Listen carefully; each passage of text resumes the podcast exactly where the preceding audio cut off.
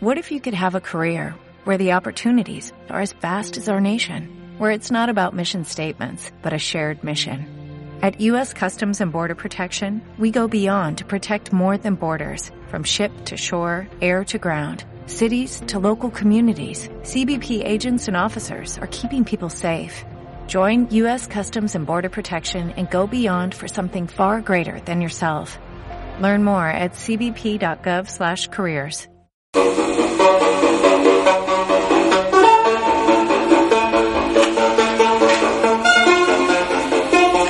Hola amigos, os encontráis en el canal de Sandra Jiménez.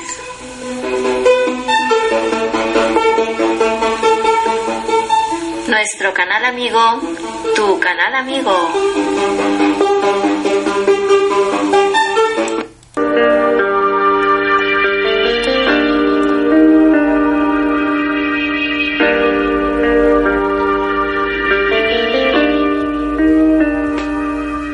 Bienvenidos amigos, estáis en el canal de Sandra Jiménez. Vamos a leer en esta emisión de hoy el artículo de la revista Año Cero de marzo de 2015 titulado El proyecto Libro Azul a golpe de clic.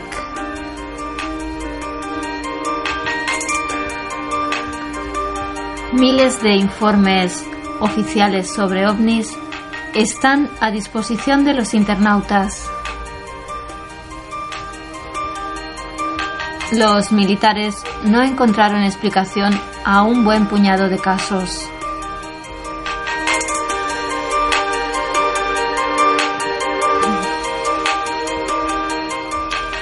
A pesar de lo publicado por diversos medios de comunicación no especializados, el gobierno de Estados Unidos no ha llevado a cabo ninguna desclasificación de los expedientes del proyecto Libro Azul.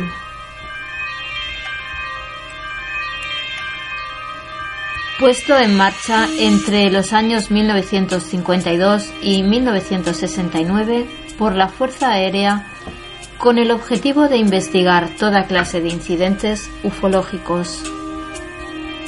El responsable de que decenas de miles de folios puedan consultarse a través de la red de redes es el investigador John Greenwald, que ha empleado cerca de dos décadas en realizar peticiones a las autoridades de Estados Unidos y finalmente ha decidido poner a disposición de los internautas toda esa ingente documentación en la web www.theblackvault.com.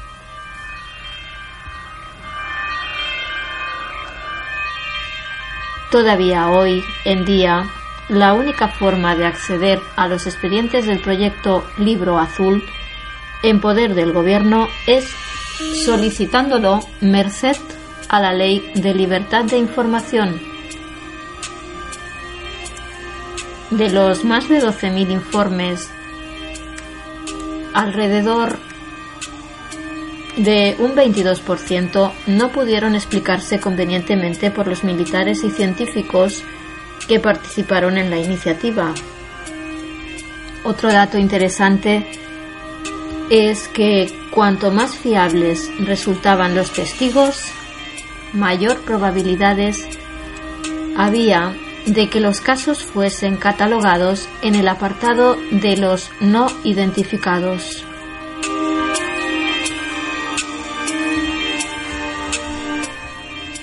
A pesar de que la finalidad de la Fuerza Aérea no era comprender el fenómeno, sino matarlo de cara a la opinión pública, un buen puñado de casos recogidos en los expedientes de momento no han sido aclarados.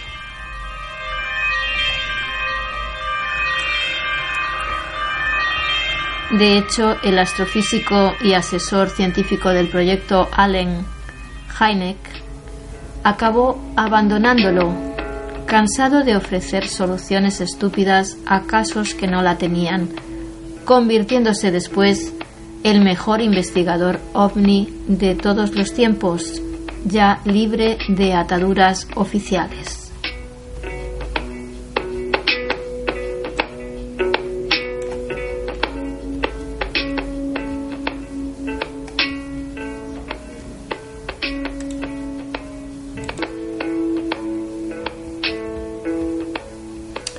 El no identificado carecía de distintivos. Esfera negra sobre Madrid.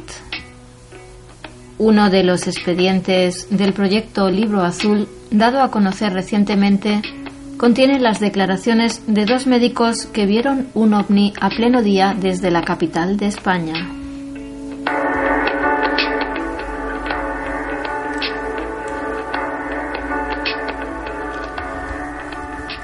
Entre los expedientes correspondientes al proyecto Libro Azul que John Greenwald ha puesto a disposición de la opinión pública, varios aluden a sucesos ovni ocurridos en distintas localidades españolas.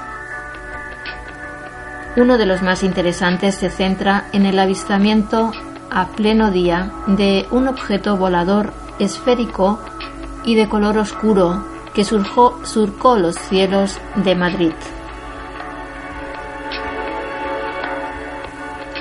West y Ellis, dos doctores estadounidenses, se encontraban en la terraza del Hotel Castellana Hilton cuando observaron atónitos el desplazamiento del no identificado. Los militares de inteligencia que analizaron la documentación concluyeron que ambos eran testigos fiables. Según contemplaba esa cosa acercándose por el oeste, tuve claro que no se trataba de un pájaro, ni de un avión, ni de ninguna cosa que hubiera visto antes, porque su silueta dibujaba una esfera. Declaró en su momento West a los investigadores. Durante minuto y medio el ovni, que no presentaba en su fuselaje ni luces ni distintivos, avanzó hacia el este a medida que iba tomando una mayor velocidad.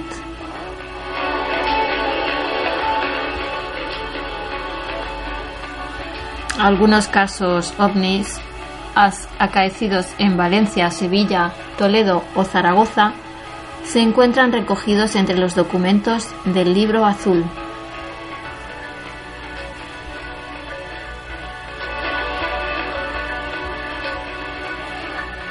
un vecino de la localidad mexicana de Tijuana, logró captar el vuelo de un extraño objeto luminoso el 23 de enero de 2015.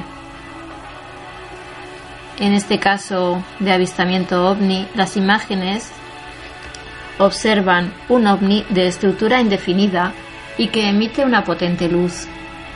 Durante su desplazamiento parece girar constantemente sobre su eje y en cierto momento incluso da la sensación de que detiene su trayectoria durante unos segundos.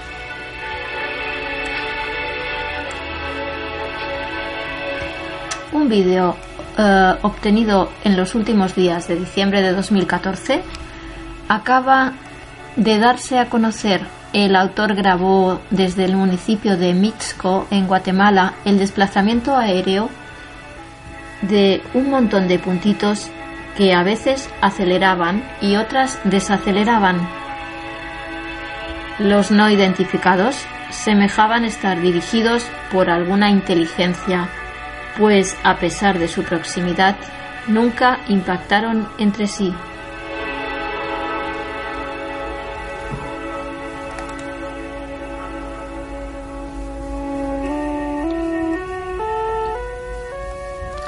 Otro expediente alude a la aparición de dos no identificados sobre Puerto Real, Cádiz, en 1952.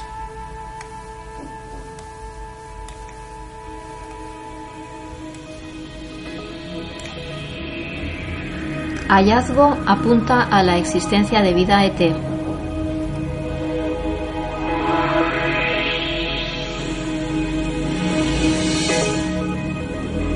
Un equipo de astrosismólogos de la Universidad de Birmingham anunció a finales de 2014 el descubrimiento de un sistema conformado por cinco planetas de un tamaño similar a la Tierra.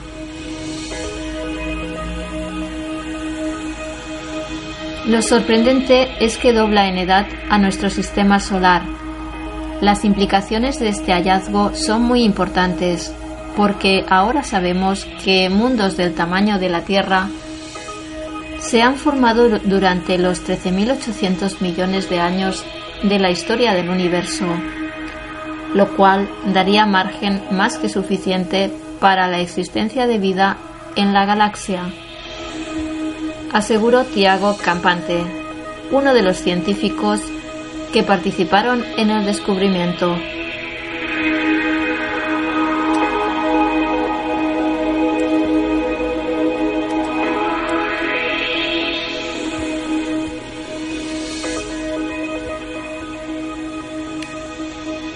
Analizan los restos de lo que podría ser una avanzada civilización desconocida en África. Las piedras azules de Guinea Conakry.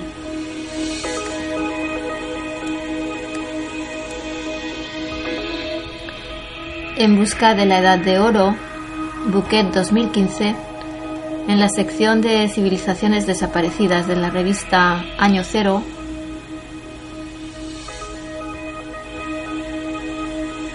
Como seguíamos leyendo, En Busca de la Edad de Oro es la última aventura literaria de Javier Sierra.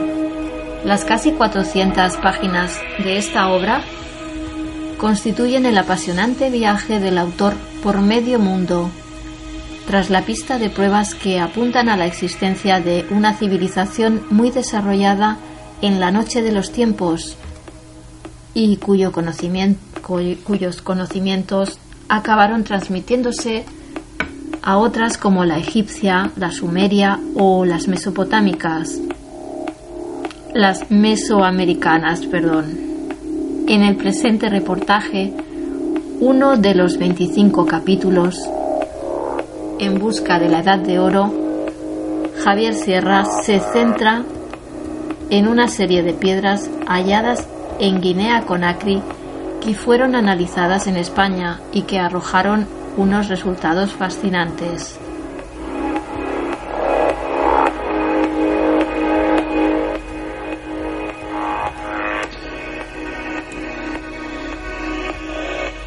El texto y las fotos que aparecen son de Javier Sierra.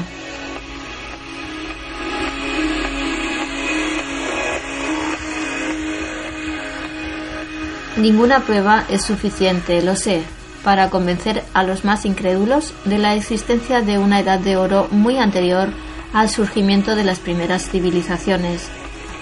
Y probablemente la que me propongo narrar a continuación tampoco servirá.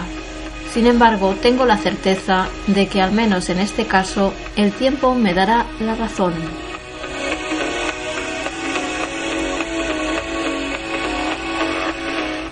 Iré directamente al grano. En 1990, un singular geólogo italiano llamado Angelo Pitoni era enviado al norte de Sierra Leona, casi en la frontera con Guinea Conakry, para acometer una tarea muy especial.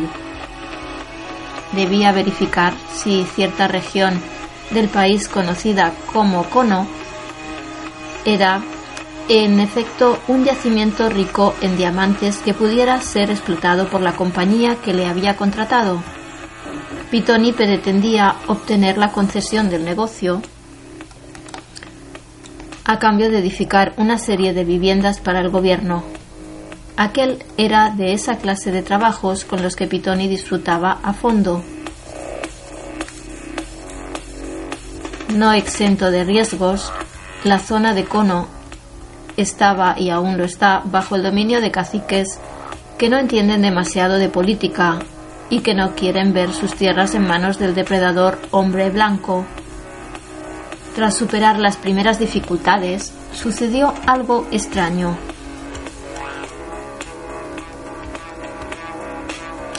Conversando con uno de los jefes de, de tribu con los que se vio obligado a entenderse, este refirió a Pitoni una extraña leyenda que, según los nativos, explicaba por qué aquella zona era tan rica en diamantes. El jefe Fulá, profundamente embebido en las enseñanzas del Corán, le refirió cómo en la noche de los tiempos Dios descubrió que entre sus ángeles se estaba fraguando una revuelta.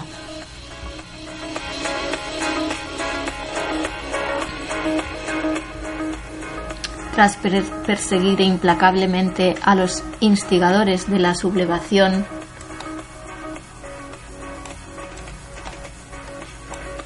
los expulsó a la tierra, donde se convirtieron en estatuas. Pero los malditos no cayeron solos. Junto a ellos se desplomó también una gran porción de cielo y estrellas. De hecho, la caída de estas últimas explicaba la aparición de los diamantes, pues estos no podían ser sino las luminarias nocturnas precipitadas tras la rebelión.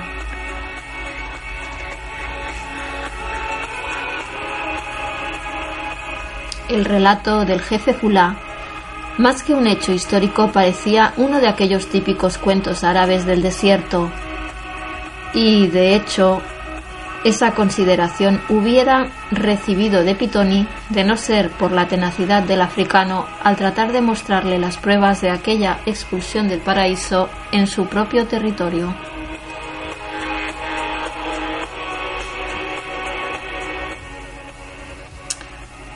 Fragmentos de cielo petrificado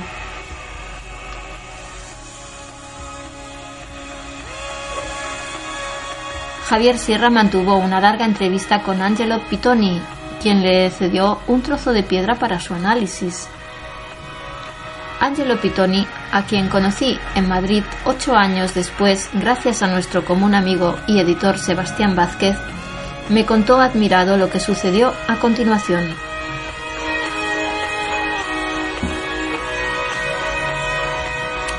Tras conducirnos a un sector cercano a la frontera entre Sierra Leona y Conakry y remover unos pocos centímetros de tierra, el jefe Fula me mostró una veta de piedra muy extraña. Era de un color azul extraordinario, veteado con líneas blancas que aquel cacique insistía en afirmar que eran los restos de nubes que habían quedado atrapadas en la piedra.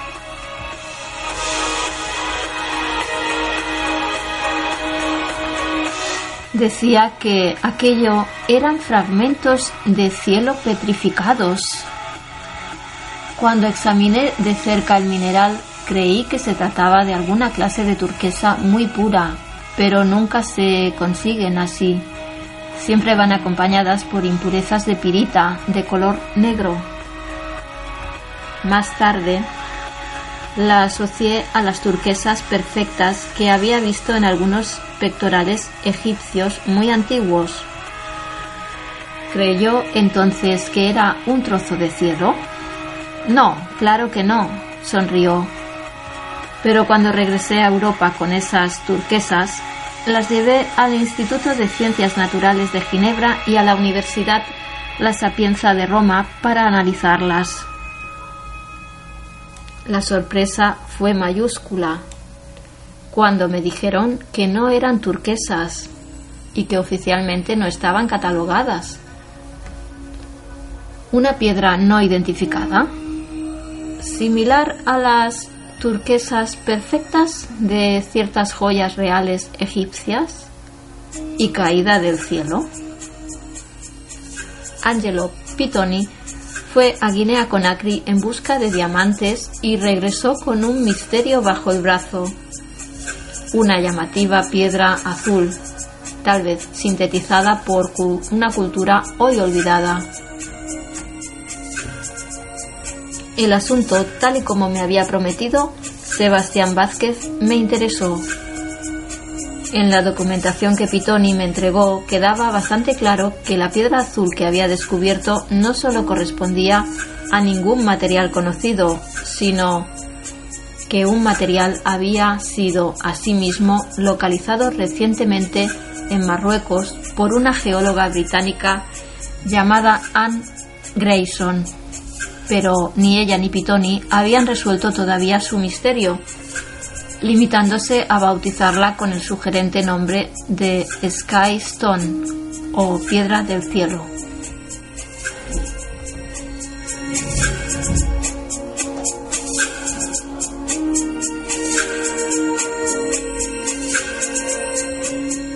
Lo más irritante de este asunto es que el color que tiene no se justifica por la composición de la piedra.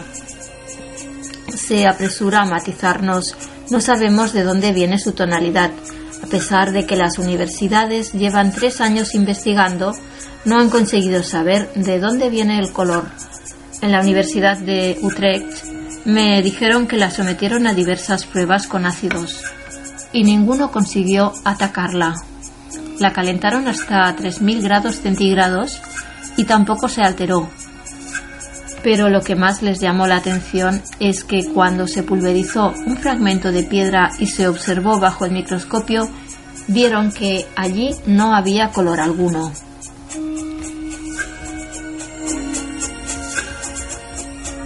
¿Y tiene usted alguna hipótesis al respecto? Tengo razones para creer que esta piedra no ha sido producida por la naturaleza. Creo que se trata de una fabricación de alguna civilización avanzada de la que hemos perdido todo recuerdo, que pudo producirla como si fuera una especie de estuco. Después los egipcios la usurparon para decorar sus joyas y templos hasta perderse sus cualidades para siempre. Lo que creo en suma es que hicieron una composición mineral para hacer una masa que ahora es de piedra. ¿En qué se basa para afirmar eso? Bueno, en el lugar donde conseguí esta piedra vi que no estaba rodeada de otras. Si yo hubiera conseguido la piedra en medio de otras, como geólogo hubiera podido decir qué es y cómo se pudo haber formado. Las enigmáticas piedras presentan un elemento no mineral. Los análisis científicos. Curiosamente, el único análisis practicado a la Skystone que llegó a mis manos en aquellas fechas arrojó unos resultados que me desconcertaron. Un fragmento de esta piedra había sido sometido a un riguroso examen para determinar los elementos de que estaba compuesta y en qué proporción se encontraban. Los resultados fueron bastante intrigantes, ya que el 77,17% de su composición, según este análisis, era oxígeno El resto de porcentajes se, dividía, se dividían entre carbono 11,58%, silicio 6,39%, calcio 3,31% y otros elementos cuya presencia era casi anecdótica. Pero ¿era posible que existiera una piedra de oxígeno? Muchas veces he pensado que tal vez aquel jefe Kula que me mostró la Sky Stone Tenía razón, reconoce Pitoni, aunque ignoro por completo cómo podríamos hoy fabricar una piedra de esas características. El misterio estaba servido. Siempre a través de Sebastián Vázquez tuve unos fragmentos de esa roca y otras y tras diversas conversaciones logré interesar a algunos geólogos y minerólogos para que evaluaran en Madrid su composición y, en la medida de lo posible, descifraran su naturaleza. La tarea se extendió más de lo que se esperaba. Alfonso Martínez, un químico del CIEMAT, Centro de Investigaciones Energéticas, Medioambientales y Tecnológicas, de Madrid, buen amigo mío se hizo cargo de un fragmento de la piedra azul de Pitoni y la paseó por diversos laboratorios. Se la sometió a cinco clases diferentes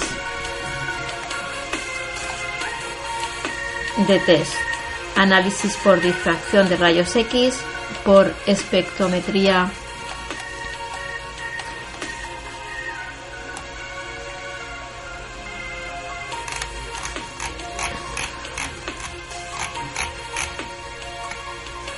de plasma por cromatografía de gases, por espectrometría de masas y finalmente por espectrometría infrarroja, obteniéndose resultados que desconcertaron a los propios técnicos. Durante las pruebas preliminares con rayos X, se determinó que la piedra azul estaba compuesta fundamentalmente por hidróxido de calcio, CaOH2, carbonato cálcico CaCO3 y silicato cálcico Ca2SiO4, pero sin embargo ninguno de estos compuestos explicaba su poderosa coloración, azul.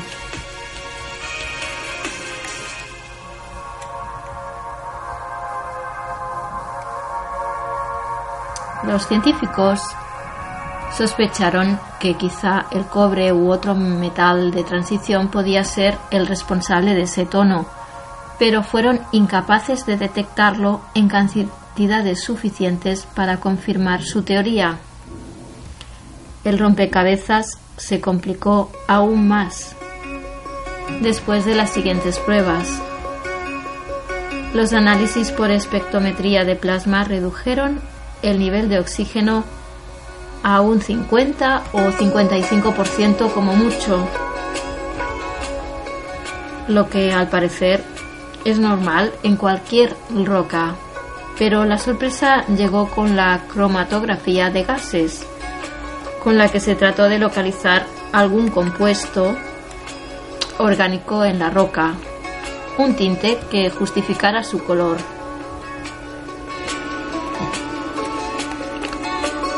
En busca de los responsables. Como digo, fue una sorpresa. Tras triturarse parte de la piedra azul y mezclarse en soluciones de acetona, hexano y metileno, y potenciarse estas extracciones con ultrasonidos, se logró detectar un compuesto orgánico no identificado. Había, pues, elemento no, un elemento no mineral que podría dar a entender que la piedra azul había sido, tal y como sospechaba Pitoni, sintetizada por alguien en un remoto pasado.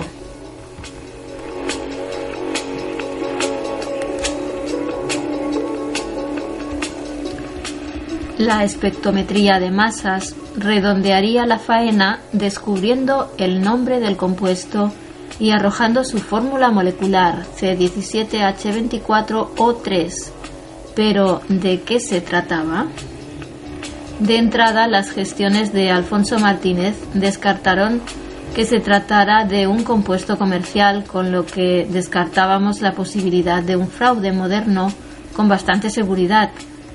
Pero abrieron otros interrogantes. Por ejemplo, ¿Era ese compuesto el responsable del color azul de la piedra? ¿Quién lo sintetizó y cuándo? ¿Y quién, eh, quién tenía conocimientos químicos suficientes en África para fabricar un color así?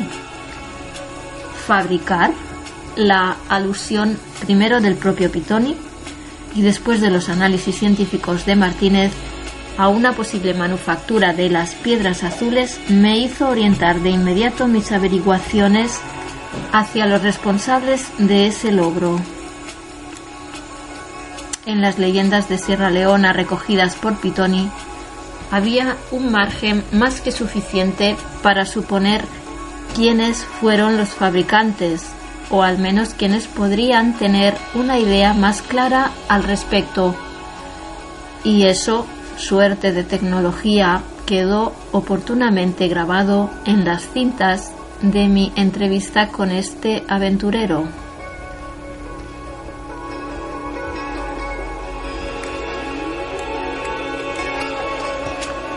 ¿Y los ángeles petrificados también se encontraron en Cono? Claro, recuerdo que en este punto Pitoni se mostró invisiblemente, visiblemente satisfecho por mis preguntas. Fueron halladas enterradas en aquel mismo lugar numerosas estatuas de diferentes tamaños de 15 a 60 centímetros cada una, que los habitantes de la región creen que son los cuerpos petrificados de aquellos ángeles rebeldes expulsados por Dios. Los encontraron los nativos mientras excavaban en busca de diamantes, aunque también se han encontrado en Liberia, Guinea Conakry y en toda la zona que limita con el Atlántico. ¿Y corresponden a alguna raza conocida? No exactamente. Tienen una cabeza muy desproporcionada con respecto al cuerpo, ojos saltones, nariz aguileña de aletas amplias, boca grande y mandíbula sin mentón, y suelen encontrarse a profundidades de entre 10 y 12 metros.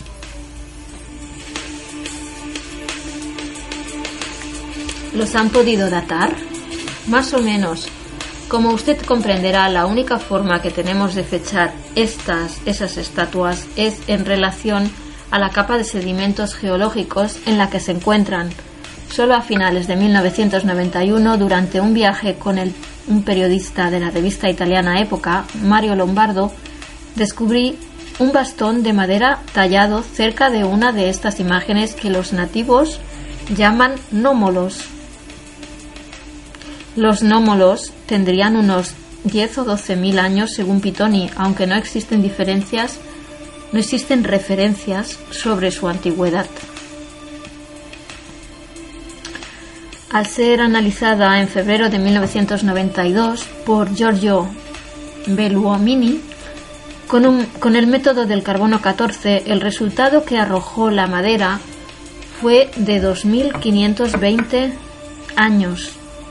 Pero si se parte de la base que se han encontrado otras estatuas a profundidades mucho mayores, esa cifra podría retrotraerse hasta los 10 o 12 mil años.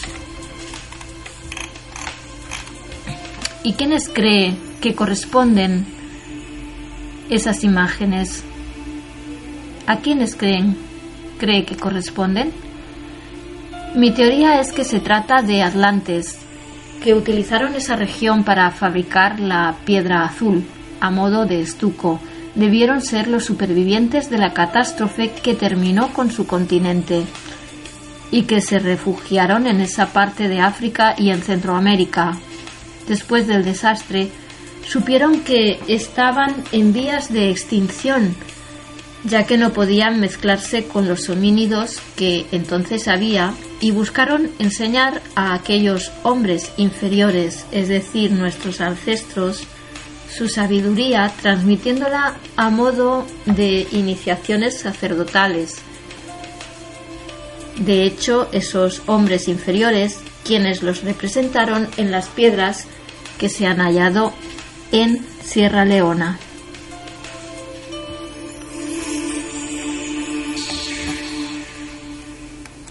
¿Y dónde está esa sabiduría ahora?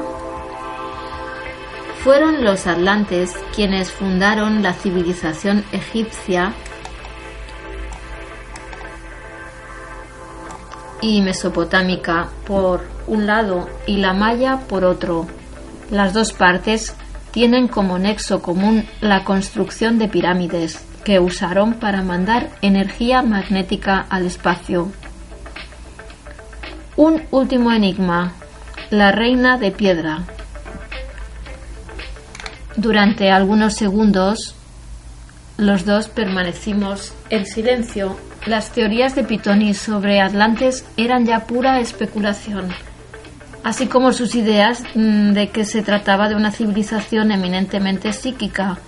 Sin embargo, los nómolos no son teorías, sino una realidad arqueológica inclasificable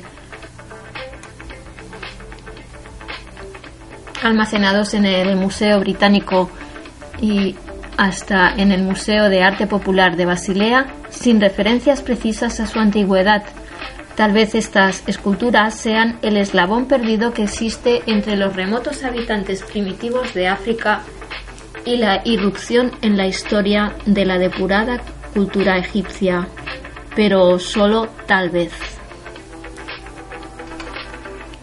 Tal vez las extrañas esculturas constituyan el eslabón perdido entre los remotos habitantes de África y la irrupción de la cultura egipcia. Los enigmas del África Negra servidos por Pitoni no terminaron en los nómolos.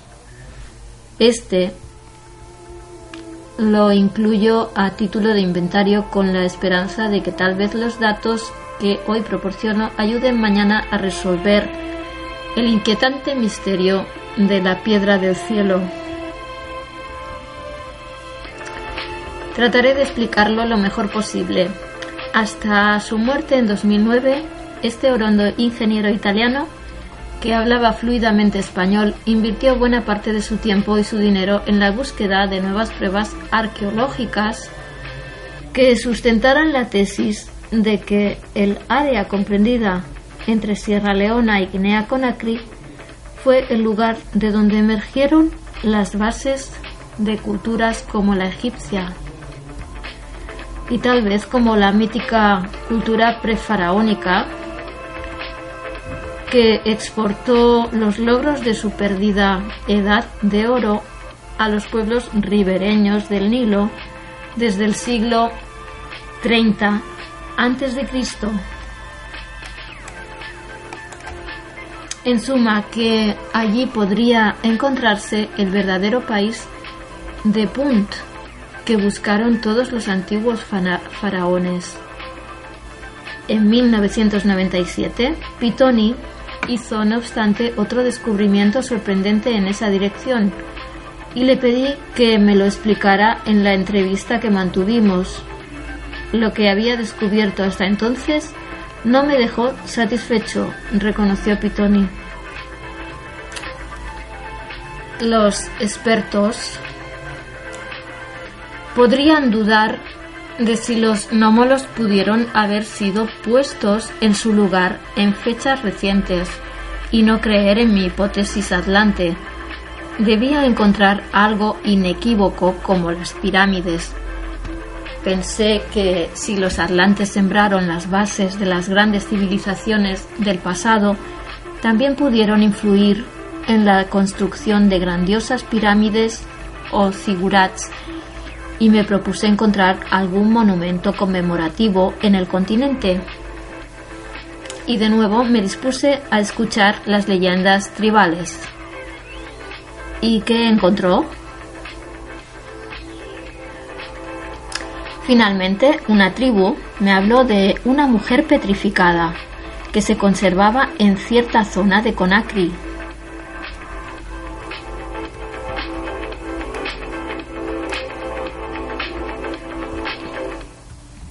me dirigí al departamento de geología de ese país y les expuse el problema.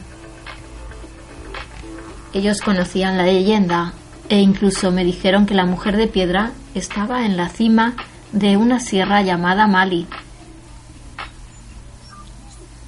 sin relación con el país del mismo nombre, pero me advirtieron que era solo una leyenda. ¿Ya lo habían comprobado? No, nunca habían ido hasta allí a, ver, a verlo, pero yo fui. El lugar está en la frontera entre Guinea, Conakry y Senegal. Y cuando la vi con mis propios ojos, me quedé muy impresionado. Había encontrado la escultura más grande del mundo. Es una reina de piedra de 150 metros de altura. ¿150 metros? Ajá, desgraciadamente como estaba llegando ya la estación de las lluvias no pude más que verla, examinar el tipo de roca en el que estaba tallada, granito, y comprobar que era una piedra muy difícil de trabajar. Eso descartaba que la estatua fuera producto de la erosión eólica.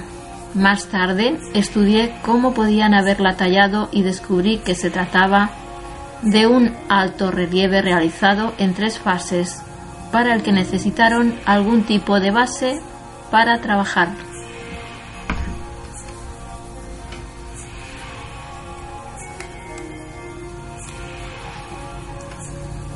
...25.000 años de antigüedad.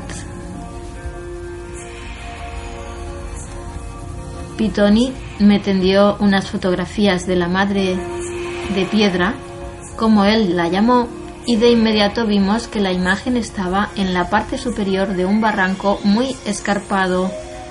El ingeniero comprendió mi asombro.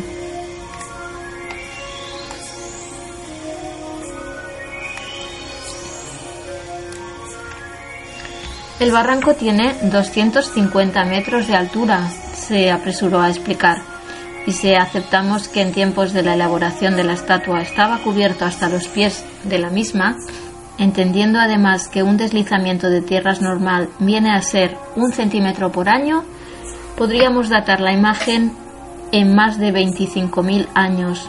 Las investigaciones de Pitoni sobre esta imagen han llegado todavía más lejos. Estudiando su orientación, este ingeniero descubrió que su mirada se fijaba en un valle cercano donde se encuentra una mezquita que atesora algo que no pudo ver en su último viaje a la zona. Más tarde, Pitoni dedujo que la imagen podría corresponder a un legado atlante similar a la esfinge de Giza y que merecía ser investigada en más profundidad.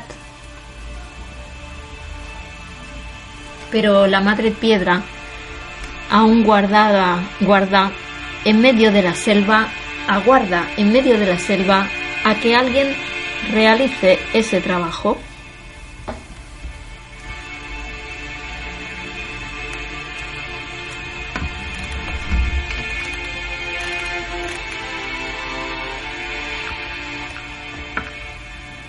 Y en el apartado ¿Sabías qué?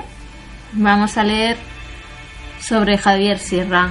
Javier Sierra, Teruel 1971, es uno de los escritores españoles cuyas obras más han vendido en todo el mundo. Como reportero de varias revistas especializadas españolas, entre ellas Año Cero, recorrió cuatro continentes estudiando toda clase de misterios, tanto del presente como del pasado.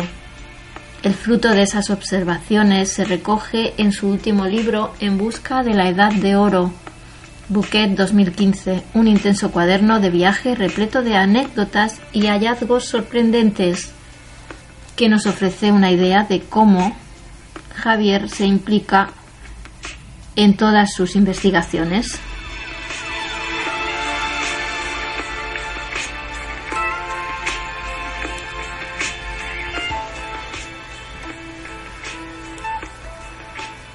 Los cinco grandes enigmas de Javier Sierra, el autor de La Cena Secreta, una de las novelas españolas más internacionales de este siglo, publicada en 43 países, tiene su propia agenda de enigmas favoritos.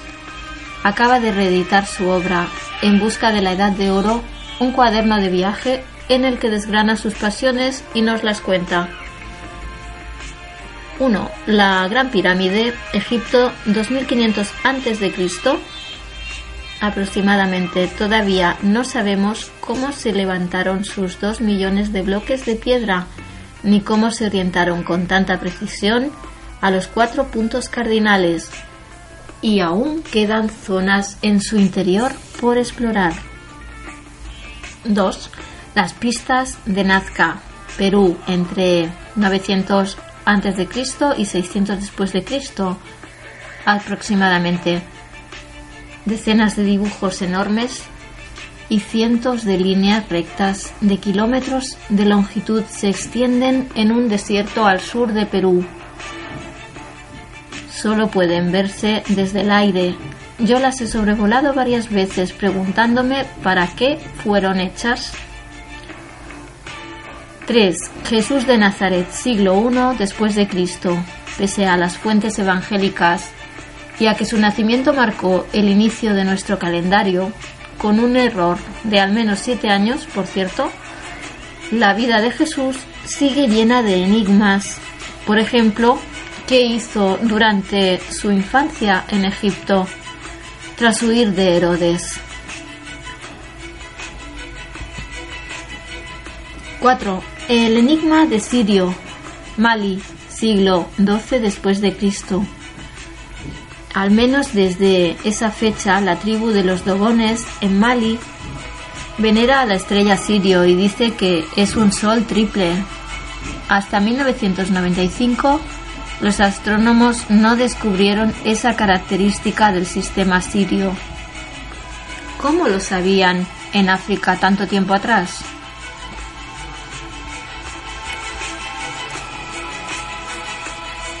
5. El descubrimiento de América, 1492 después de Cristo. Queda mucho por estudiar de ese periodo.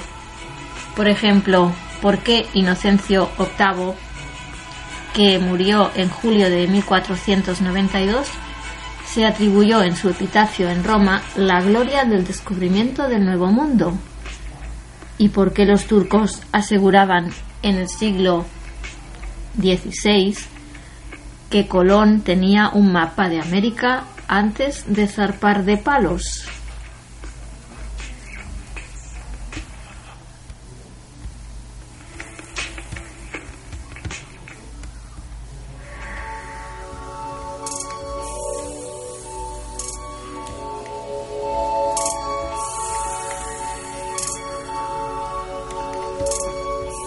Bueno amigos, hasta aquí llega la lectura y finaliza la lectura del artículo, bueno, de varios artículos de la revista Año Cero de 2015, marzo.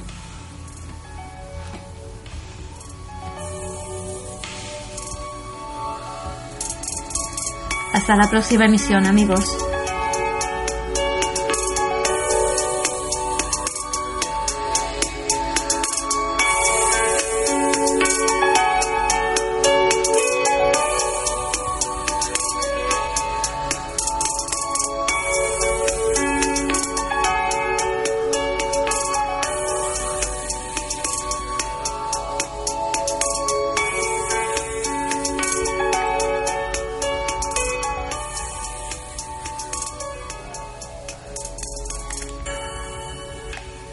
¿No se merece tu familia lo mejor? Entonces, ¿por qué no los mejores huevos? Ahora, Egglands Best están disponibles en deliciosas opciones. Huevos clásicos, de gallina libre de jaula y orgánicos de Egglands, que ofrecen un sabor más delicioso y fresco de granja, que le encantará a tu familia. En comparación con los huevos ordinarios, Egglands Best contiene la mejor nutrición como 6 veces más vitamina D, 10 veces más vitamina E y el doble de omega 3 y B12. Solo Egglands Best. Mejor sabor, mejor nutrición, mejores huevos. Visita egglandsbest.com para más información.